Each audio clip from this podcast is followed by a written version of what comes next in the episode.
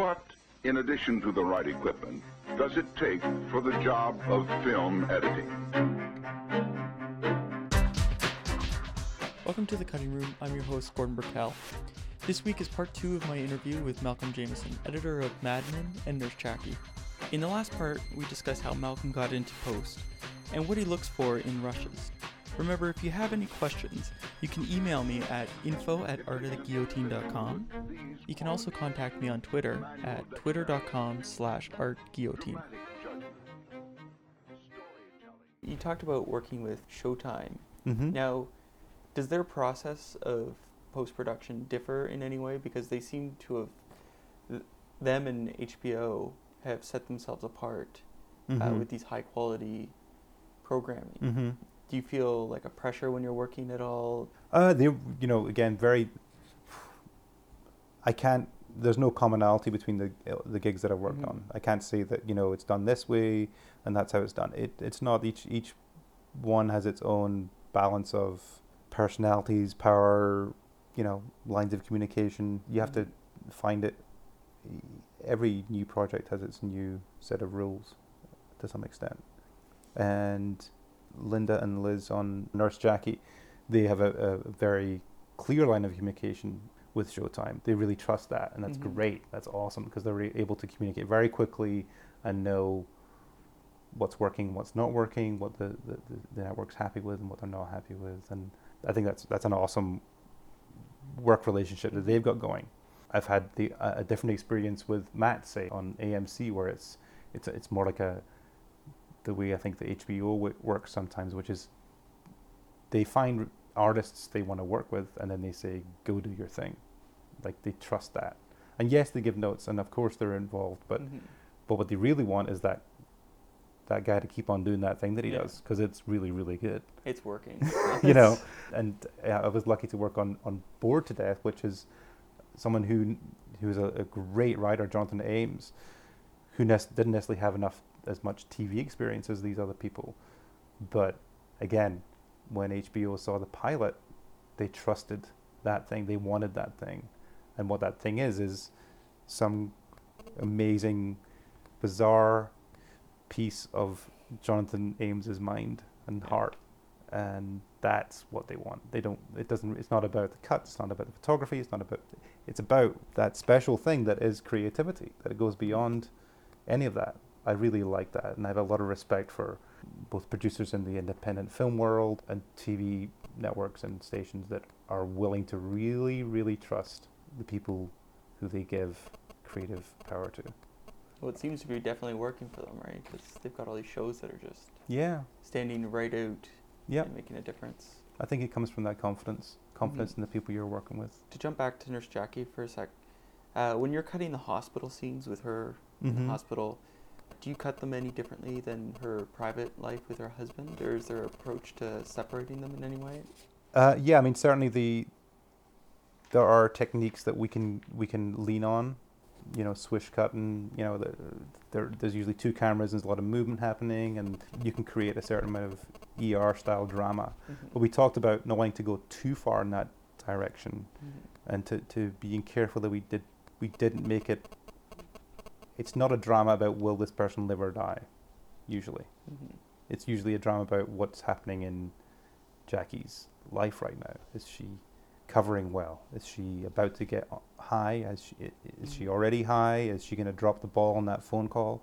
That's the real drama that's happening. We These characters come into her life and on, on an everyday basis. So yes, I'm always paying attention for what's happening for Jackie in those scenes. Mm-hmm. is what I'm saying. It's like, although they are dramatic in and of themselves, somebody's got a knife in their chest. Well, that's yeah. pretty dramatic. But but what ends up going on around that is probably more fun and mm-hmm. more interesting. What about the drugs, like the scenes where she does the drugs? Mm-hmm. Are you using those to alter the pacing throughout the show? Because I noticed that either they slow down or they mm-hmm. speed up. Yep, yep. Um, they, that's, that's a really good point. I think because partly because of the pace of working, we... There are the, the kind of beauty shots that you're talking about, like yeah. the major macros that are, yeah. you know, snorting stuff or crushing stuff up. Those were, a lot of those were shot well after. Mm-hmm. So actually a lot of those um, inter- interstitial sequences where she's taking drugs. They were, the medium shots and the wide shots were done, and we would cut it fairly straight. And then later in the season, we had a day where we picked up a bunch of shots that we knew, mm-hmm. even like sometimes they were scripted, but they're, they're just like, you have to use six times the lights to get enough exposure to get those speed cameras working yeah. like that. So you're not going to put everybody through that on set every day. And I mean, that's crazy. You just don't have the time, or it's just not practical. So you schedule that as a separate thing. And so they do have this slightly otherworldly quality. I mean, they, they don't always necessarily match perfectly lighting-wise. I don't mean that as a criticism of the lighting, mm-hmm. but that they're specials. These are special shots. They are meant to look unique. And the beautiful ones they did in the pilot, oh my goodness, I wish we had the time to be able to do that kind of C G I work, that, that with the pills mm-hmm. dropping, you know, the, the one at the very beginning where the it capsule opens, open. And that's just dreamy stuff. Yeah. But that's a lot of time and money, yeah. and, and we didn't really, our, our focus was elsewhere at that mm-hmm. time. So we, we kind of put them all together towards the end and then worked them in. And then sometimes we're like, we're looking for places to work them in and then found that it wasn't really useful. Mm-hmm. Um, it, I think it does add a, it adds a certain visual value to the show, and I, I when I was thinking that when I saw them, I first thought about Jay Rabinowitz's cuts in Requiem. Yeah, it was, that's the I first. I mean, it's, it's absolutely exquisite what he does there. Just mm-hmm. some of the my favorite few moments. I think they're of, like of, fifteen of, frames each. Right, and it just right. It's just exceptional. Like and that and, that, and what that does for that film mm-hmm. is awesome. I don't think our shots are, are intended to be quite as full on as that. I mean, it had th- those those little sequences that he built were really just um, explosions, and I don't think that was the intention of these. These were, were more written into the script, and but yes, w- the the intent was that you go in and out of her drug experience.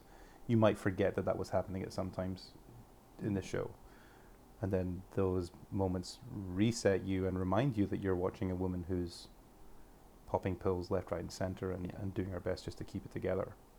Not that she's tripping, mm-hmm. but in terms of functioning, just to be functional, just to do her job the way she needs to do it, she's having to medicate herself. Now, how do you balance the comedy with the drama, especially mm-hmm. the gruesome, you know, hospital situations? Because shows like MASH back in the day, you just wouldn't see the blood and the guts and everything. Right. It's so different now. That's interesting. Yeah, I never really thought about that. You know, for me, just a sidebar, for me, watching MASH is so bizarre over here because... In over pre- here or like... Yeah, sorry, yeah. when I, I, I, to watch it in reruns on oh. American television, I can't do it. I can't Why watch not? It because there was no laugh track in Britain. I it's guess. A radically different piece. It's yeah. a completely different piece. It's it's genuine dark satire. I don't know. I, I, I, I couldn't... I can't... I literally can't watch it here because it just... It throws me so far off. I don't get it. I don't get why they thought they needed to, to put those laughs in there. They're always worried about it not know. being funny, and now yeah. that well, it's not funny. They're in a war, you know. Yes, it's funny. It's it's getting on with life, and I think Jackie's the same. We're not making fun of her situation. We're not making fun of any of these people's lives. We are in, you know, a triage situation, and sometimes you just have to have a a gallows yeah. perspective on it, you know. And I think that I think that is, you know, get on with it. You know, have a laugh about it.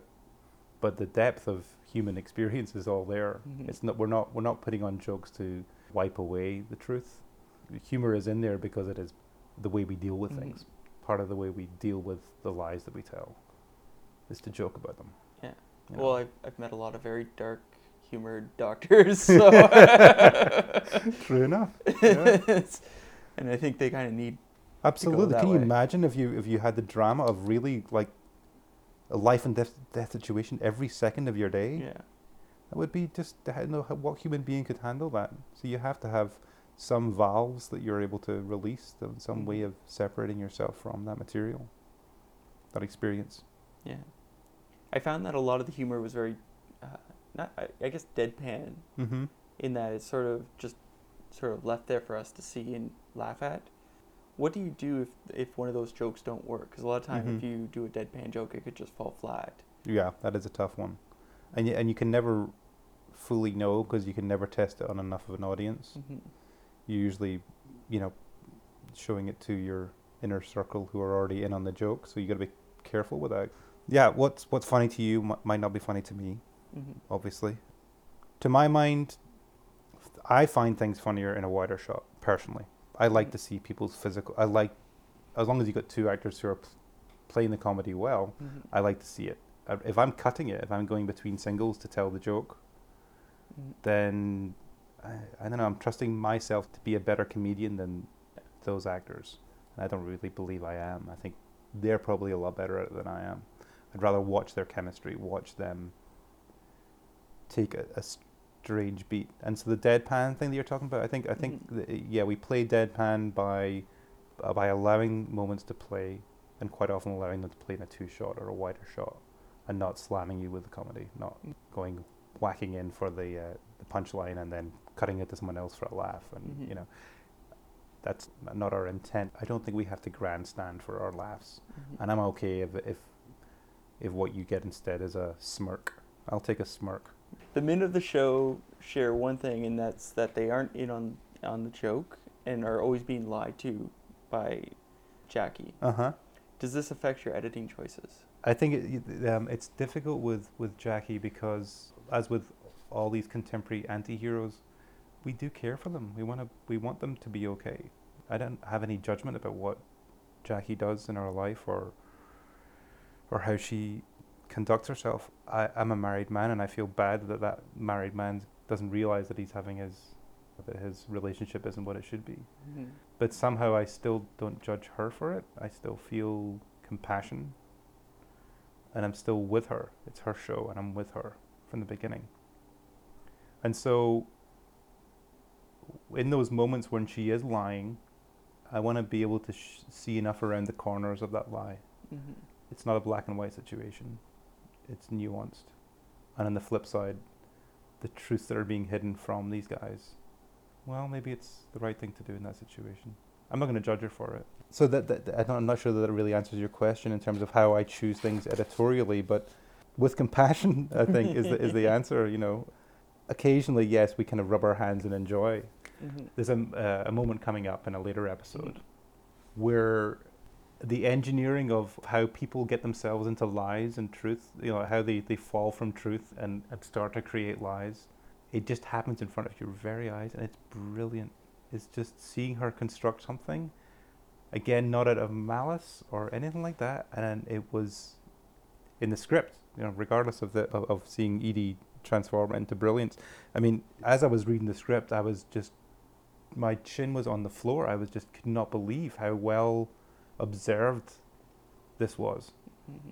and how the depth of honesty on the writer's part, that mm-hmm. they were willing to, to let you in on the secrets behind what makes someone lie like that. Yeah, I think that stuff is astounding that we get to play with, you know, and it, and all human beings do all kinds of things mm-hmm. for all kinds of reasons, you know, and it's about allowing us to look and enjoy the humor that's there, but mm-hmm. also to embrace the just the pure humanity of what you're seeing. Mm-hmm. And I don't know what she's going to do next, yeah, but I look I look forward to. Are you it. talking about?